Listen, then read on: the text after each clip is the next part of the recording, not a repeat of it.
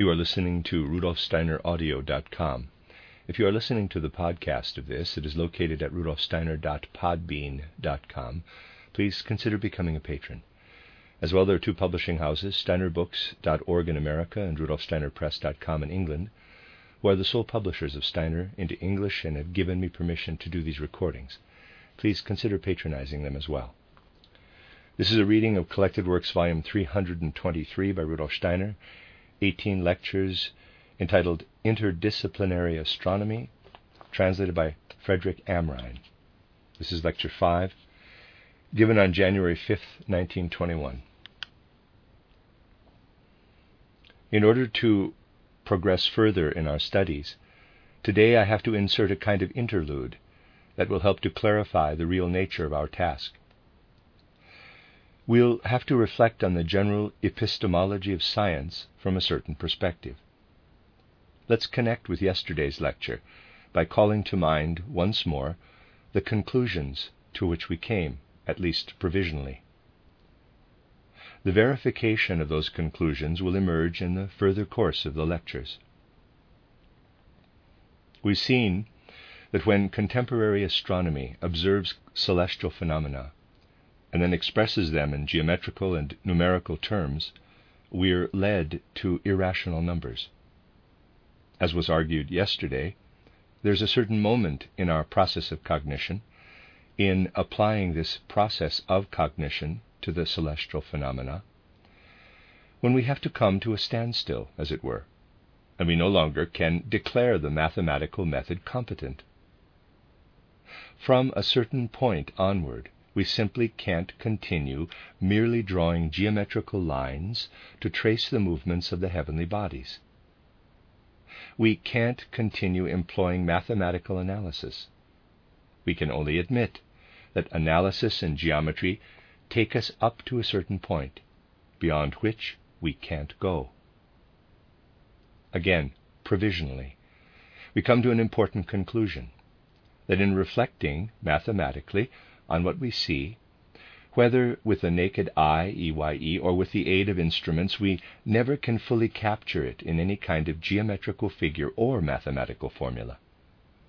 We can't get our arms around the totality of the phenomena through algebra, analysis, or geometry. Consider all the important consequences that flow from this insight. It follows that if we're claiming to contemplate the celestial phenomena as a totality, we have to forego trying to say that the sun moves in such a way that its movement can be represented by a geometrical line, or that the moon moves in such a way that its movement can be represented by a geometrical line. It's precisely our most ardent wish that has to be renounced in principle when we confront the phenomena as a totality. This is all the more significant because the moment someone says, quote, the Copernican system is just as inadequate as the Ptolemaic, close quote, the reflex today is to answer, quote, then let's construct another model. close quote. In later lectures, we'll see that we have to replace the drawing of lines with something altogether different if we want to comprehend the phenomena in their totality.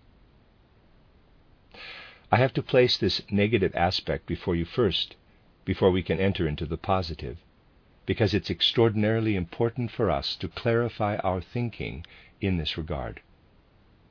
On the other hand, we saw yesterday that something initially emerges as though from indefinite chaotic regions, and then from a certain point onward it can be grasped schematically, or even in a sense geometrically. I mean the phenomena that we confront in embryology. As I said yesterday, in studying the celestial phenomena, through the very process of cognition, we come to a point where we have to recognize that the world is different from what this process of cognition might have led us to believe initially. And in the phenomena of embryology, we're led to see that there must be something which precedes the facts that we still can comprehend fully. Now, among other things, there recently appeared a certain divergence of outlook among embryologists. I'll describe it only in rough outline. On the one hand, there were the staunch proponents of the biogenetic law, which states, as you know, that the development of the individual embryo is a kind of abbreviated recapitulation of the development of the entire race.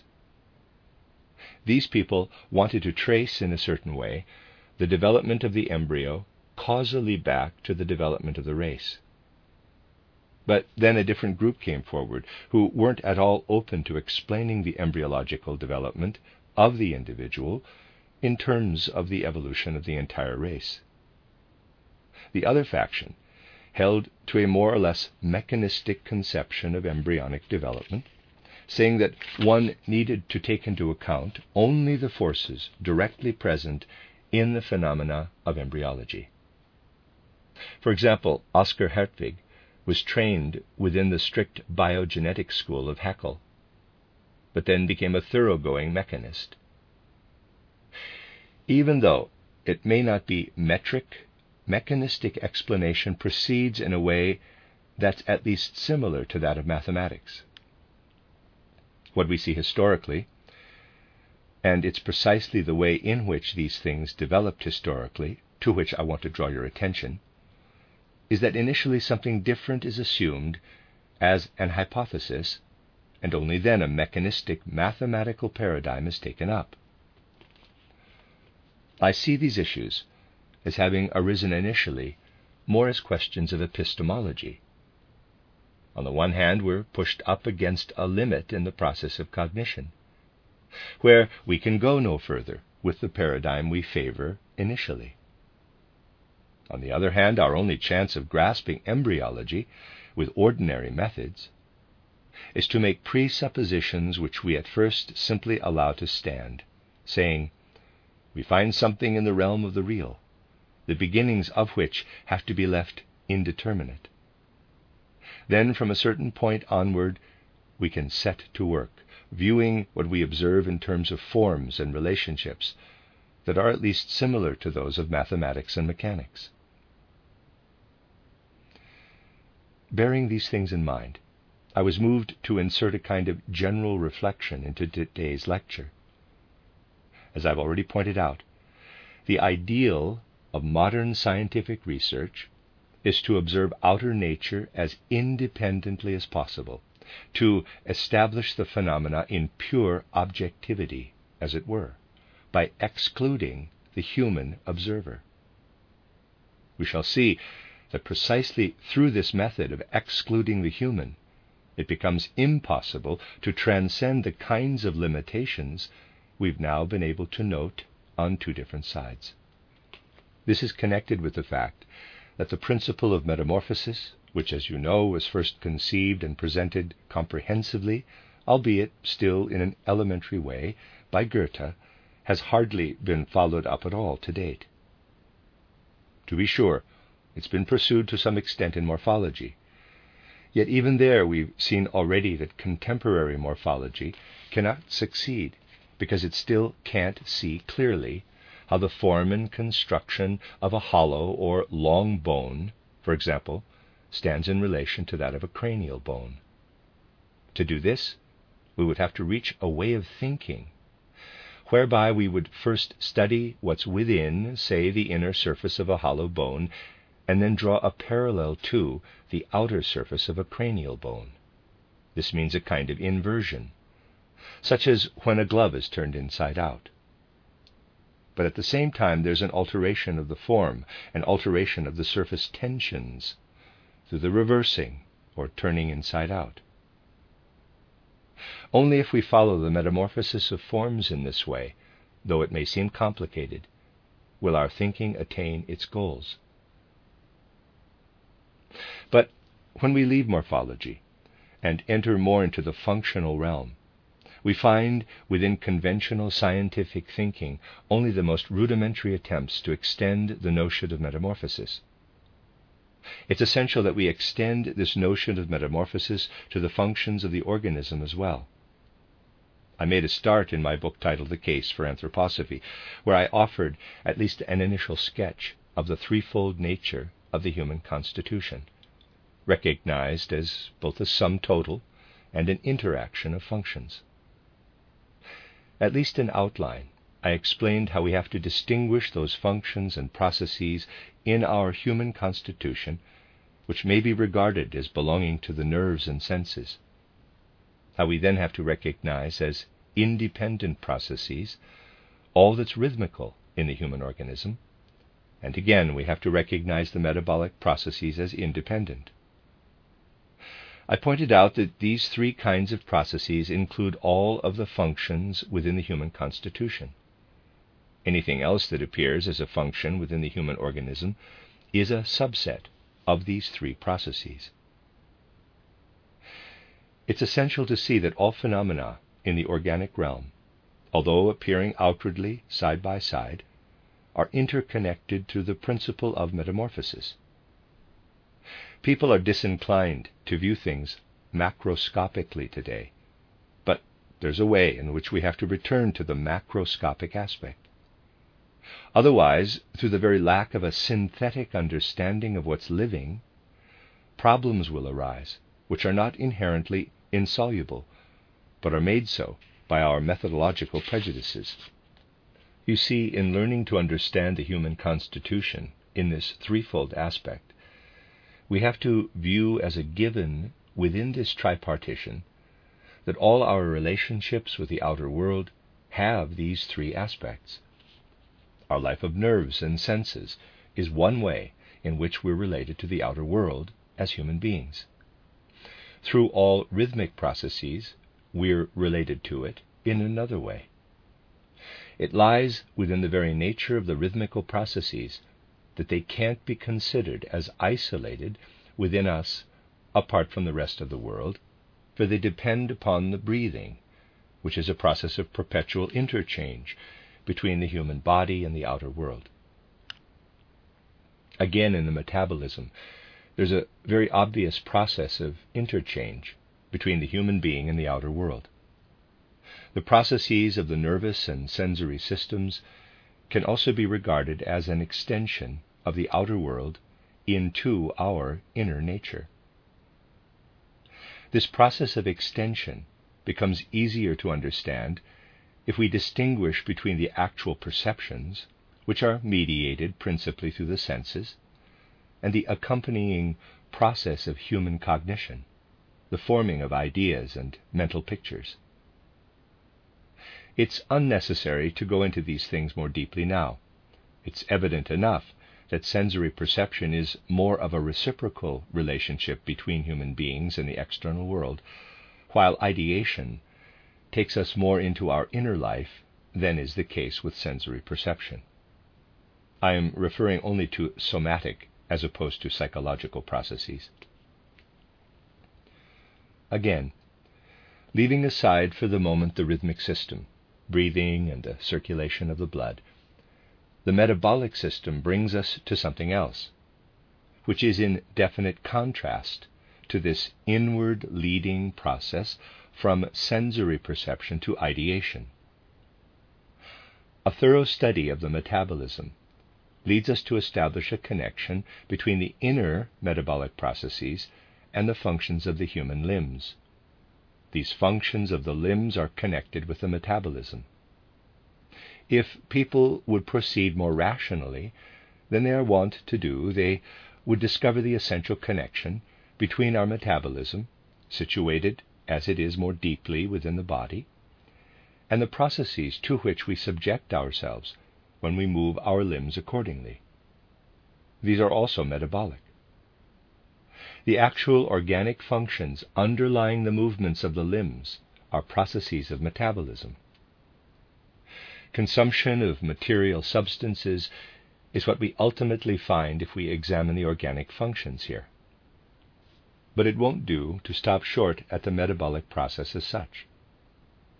Rather, there's a way in which this process leads as much from the human being toward the outer world as sensory perception leads from the outer world toward the interior of the human organism. It's imperative that we take up this kind of fundamental research. Otherwise, no progress will be possible on certain fronts. What is it that's directed outward from the metabolism, just as something is directed inward from sensory perception to the forming of ideas and mental pictures? It's the process of fertilization. Fertilization points in the opposite direction, from the bodily organism outward representing it diagrammatically, in sensory perception, the direction is outside in. This incoming process of sensory perception is then fertilized, in quotes, as it were, by the organism, and we encounter the forming of ideas. Please don't take offense at the expression fertilized. Later we'll replace this provisional, seemingly symbolic language with something more directly indicative of the underlying reality. See Figure 1. The so called metabolic processes direct us to the other side, outward, and we come to the process of fertilization. Hence, the phenomena that manifest themselves at the two poles of threefold human nature lead us to something that can be contemplated from two antithetical perspectives. In the middle is everything that belongs to the rhythmic system. And if you pose the question, what in the rhythmic system is directed outward and what is directed inward, then you find that it's not possible to make such sharp distinctions between the inner metabolism and fertilization, or between perception and ideation. Rather, in the case of inhalation and exhalation, we find processes that swim into each other. The process is more of a unity. We can't distinguish quite so sharply, yet it's possible to say, see again figure 1, as sensory perception comes from outside and fertilization goes outward, so too in inhalation and exhalation there's a going inward and a going outward. Breathing is a kind of intermediate process. And now you'll already begin to note something that looks like a metamorphosis, something unified, underlying threefold human nature, organized now in one way, now in another. In the upward direction, this can be followed very well physiologically.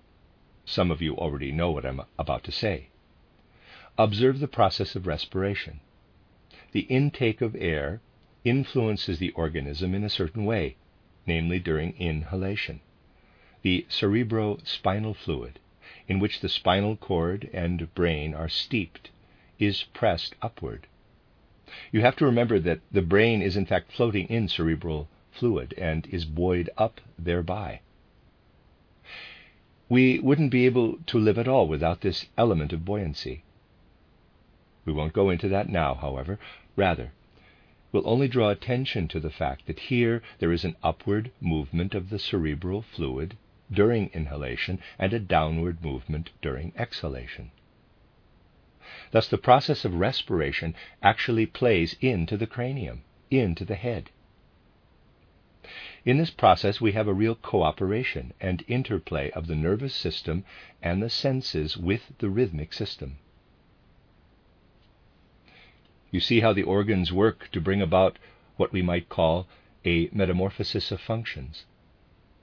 Then we can say, even if only hypothetically or only as a postulate, perhaps something similar will prove to be the case regarding metabolism and fertilization.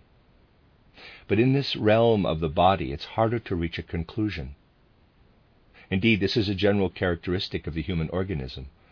It's comparatively easy to understand the reciprocal relationship between the rhythmic system and the nervous system in processes accessible to thought. But it's not so easy to find a transparent relationship between the rhythmic system and the processes of metabolism and fertilization. Call to your aid the knowledge of physiology at your disposal, and the deeper you go into the matter, the better you'll perceive this. Moreover, it's perfectly obvious why that's the case. Consider the regular alternation of sleeping and waking. through sensory perception, you're actually given over to the external world. You continuously stand exposed to the outer world. Then you set to work with your thinking and ideation, and you bring a certain order and orientation into what you see around you in your waking life. It becomes ordered through an activity that works from within outward. The orientation comes from within. Actually, we can say we confront an external world which is already ordered according to its own laws, and we ourselves bring another order into it out of our own inner nature. We think about the outer world. We put together the facts and phenomena according to our own taste. Unfortunately, it's often very bad taste. Out of our inner nature, something is introduced into the outer world that doesn't necessarily correspond at all to this outer world. If that weren't the case, we never would fall victim to error. Out of our own inner nature comes a certain transformation of the world around us. But now, looking at the other pole of human nature, you'll agree that the disorder comes from outside, both in metabolism and in fertilization. For it's left very largely to our own arbitrary choices how we sustain metabolism by taking food, and even more so, how we behave as regards fertilization. Hence, we're led to the outer world when we look into arbitrariness. The outer world is, initially, quite foreign to us. We do feel some degree of familiarity with the arbitrariness we introduce out of our own inner being into the process of perception. But we don't feel so familiar with the arbitrariness that we bring into ourselves from the outer world. We have, for instance, only a very slight idea, at least most people have an astonishingly scant understanding, of what actually happens in our relationship with the world when we eat or drink this or that. And as for what sort of relationship we have to the outer world during the intervals of time between our meals, to this we pay very little attention. And even if we did, it wouldn't help us much. Here we come into an indefinite, impalpable region, I would say. Thus, at the one pole of our human constitution, we have the ordered cosmos, which extends its gulfs, as it were, into our sensory organs. See Figure 2. Parenthesis, don't misunderstand the word ordered, in quotes. It's used only to characterize the facts. We don't want to get lost in philosophical arguments as to whether the cosmos is really ordered or not. We want only to express what is the case. Close parenthesis. This pole stands opposite the other, which we're compelled to call the disordered cosmos when we consider everything that comes into us from the cosmos, everything we stuff ourselves with, or again, how the process of fertilization is undertaken so very irregularly, etc. Contemplating everything that approaches the metabolism from the outer world, we have to admit that we're confronted here by a disordered cosmos disordered at least to begin with, so far as we are concerned. And now, let me add this today in parenthesis. And now we can add to this the more universal epistemological question, as it were. In what way are we related then to the starry heavens? Well, in the first place, we see them. But by now you'll have gained a vivid feeling for the uncertainties that assail us when we begin to think about the starry heavens. It's not just that the cultures of different ages have felt convinced of the truth of the most diverse astronomical systems. As we saw yesterday, we have to face the fact that in principle we cannot capture the totality of the starry heavens with mathematical and mechanistic models, which afford the very highest degree of certainty within our inner life of thinking. Not only do we have to admit that we can't trust to mere sensory appearances as regards the heavens, we even have to recognize here that when we employ what now lies even deeper within us, we get nowhere near the starry heavens. that we're surveying with our senses.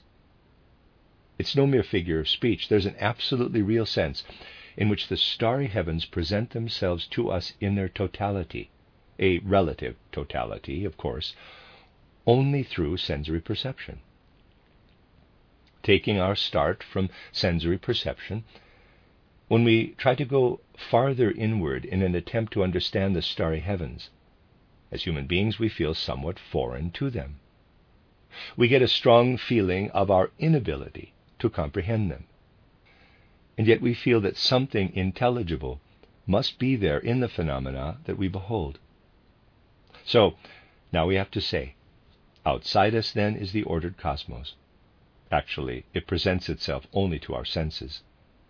It most certainly doesn't reveal itself immediately to our intellectual understanding.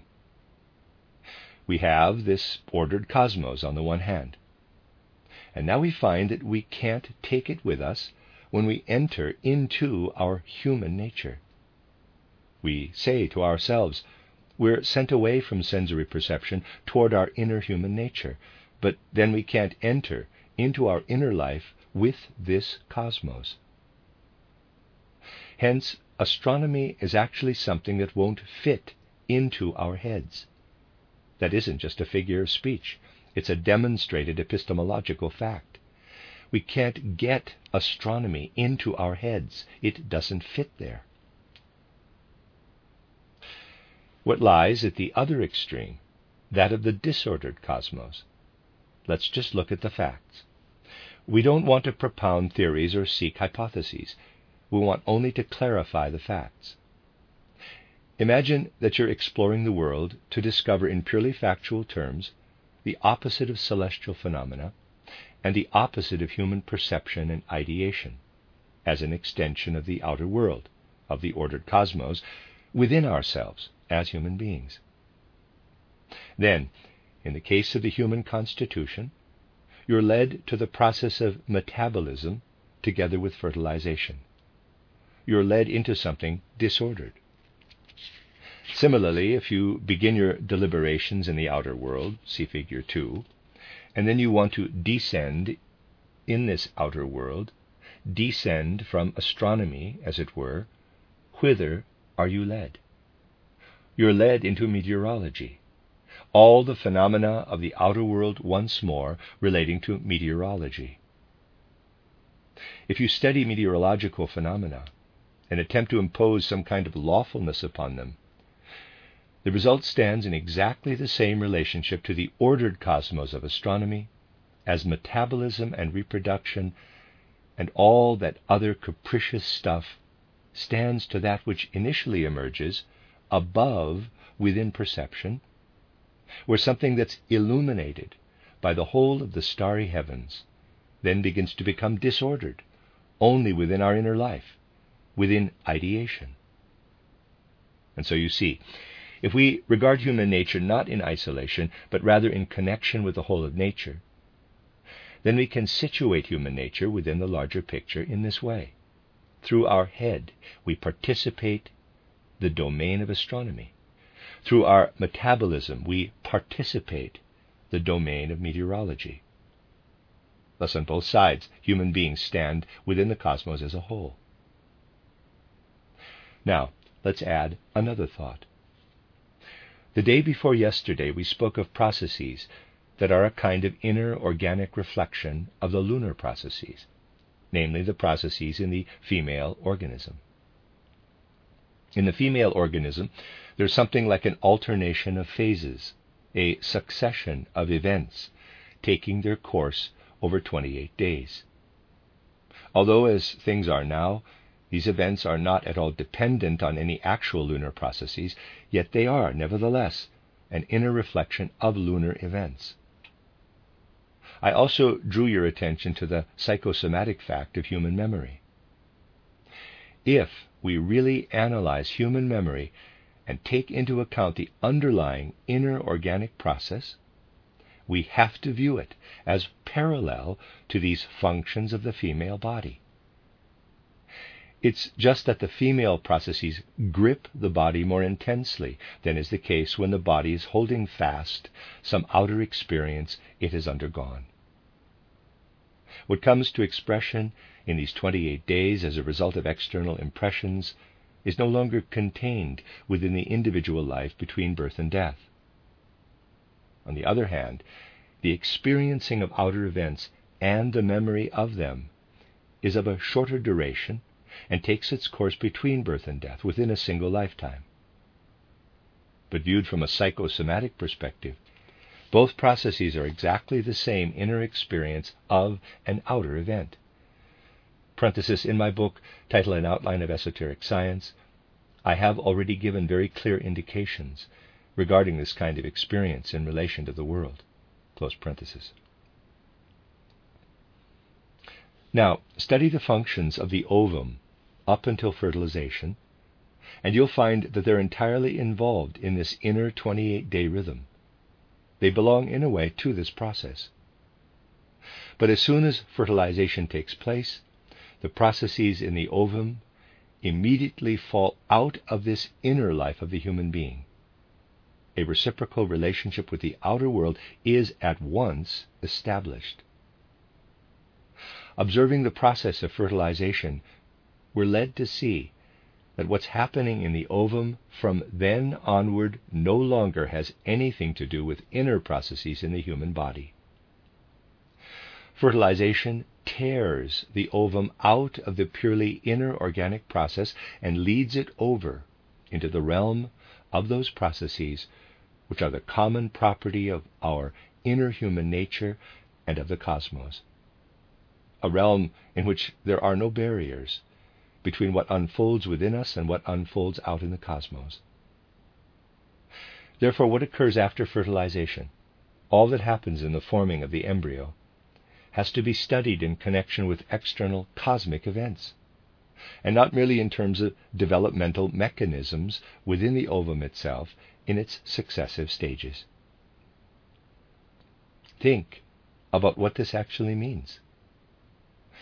Everything that unfolds within the ovum before fertilization is, so to speak, within the domain of our own inner organic process as human beings. But in what happens after fertilization and is brought about thereby, we open ourselves as human beings to the cosmos. Cosmic influences prevail here. Thus, on the one hand, we have the cosmos working in upon us, up to the point at which the life of ideas begins. In sensory perception, we enter into a reciprocal relationship with the cosmos. We investigate this relation, for example, by means of the laws of perspective and other such things, through the laws of sensory physiology and such. The way in which we perceive an outer object has to be investigated through such laws. Suppose we watch a railway train traveling past us across our field of view. We see the whole movement lengthwise. If, however, we're standing at a point directly in front of the train, and the train is far enough away, however fast the train is going, we see it as if it were stationary. Hence, the way we visualize the world depends upon our relationship to the cosmos. We stand in the midst of pictorial processes and we ourselves belong within those pictures.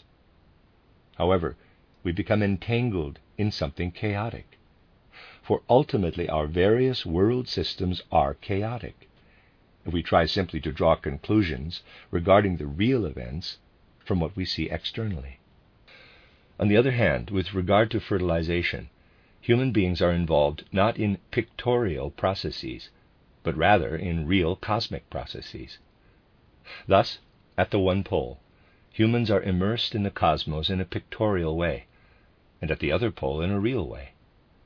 The very thing that eludes us when we look out into the cosmos works in upon us when we are subjected to the process of fertilization.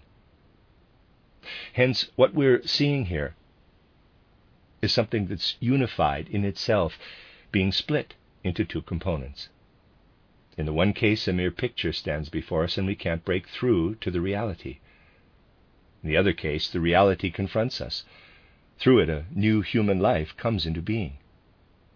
But it doesn't become a clear picture. It seems to us as lawless as the weather. Here we really do find ourselves faced by two poles. From either side, we receive half the world. It's as though we received the picture from the one side and the reality that underlies it from the other.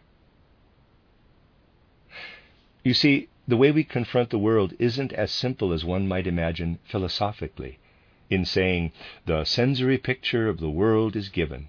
Now let's spin out the reality philosophically. This problem of finding the reality underlying sensory perception is, of course, one of philosophy's fundamental epistemological questions. What we're seeing here is that human beings find themselves situated in a curious way between mere images and reality. The upshot is that we have to find some other way, something very different from philosophical speculation, to mediate between image and reality. Now, in the course of historical evolution, older cultures have already tried to approach this secret by experiencing the intermediary realm of inhalation and exhalation. Ancient Indian wisdom, which, as I often say, we should not try to emulate today, proceeded more or less instinctively from the following presupposition Sensory perceptions are of no use in our striving for reality nor are the processes of reproduction, for they yield no clear picture.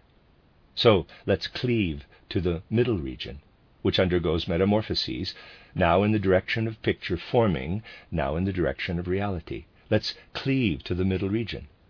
That's where it has to be possible to approach both reality and the picture simultaneously. That's why ancient Indian wisdom sought to perfect the artificial breathing exercises of the yoga system. The ancient Indians sought to reach a certain reality by conducting the breathing process consciously, and thereby grasping simultaneously both picture and reality. And if you ask why this should be, the answer is that breathing unites picture and reality. The answer may be more or less instinctive, though not entirely so, as you can see if you study in the philosophical texts themselves how this strange system of breathing exercises arose. Breathing unites picture and reality. The picture is experienced inwardly in its relation to reality when the process of breathing is raised up out of the unconscious into consciousness. We'll never understand this development in the historical evolution of humanity unless we regard it from an inner perspective that relates it to human physiology. Looking at it in this light, you can say, there was a time when humanity sought to comprehend reality by looking to human nature itself. For pictures of the world, we have the senses. For reality, something quite different. In the same way, earlier cultures turned to the part of the human constitution that isn't closed in upon itself, yet, in order to fashion images. And they turned to the same part that also isn't closed off on the other side, in order to experience reality. They turned to the undifferentiated process of breathing. And in so doing, they integrated themselves as human beings into the whole of the cosmos. They didn't contemplate a world apart from us in the way our prevailing scientific paradigm does.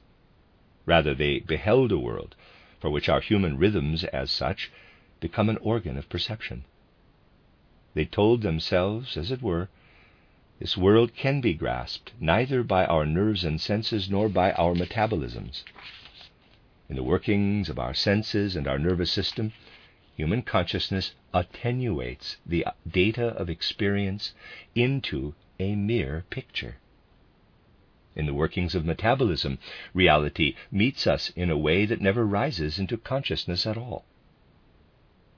By regulating the process of breathing, the ancient sages of India sought to find the interaction between what's real, yet experienced only unconsciously, and what's attenuated into a picture.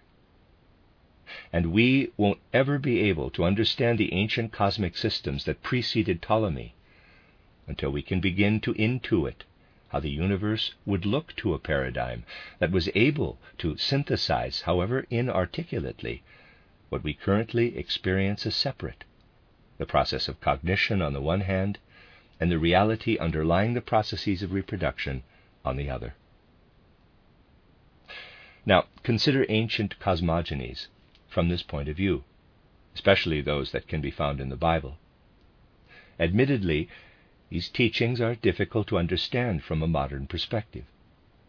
Consider the biblical story of the creation, particularly as interpreted by those who still kept alive the old traditions.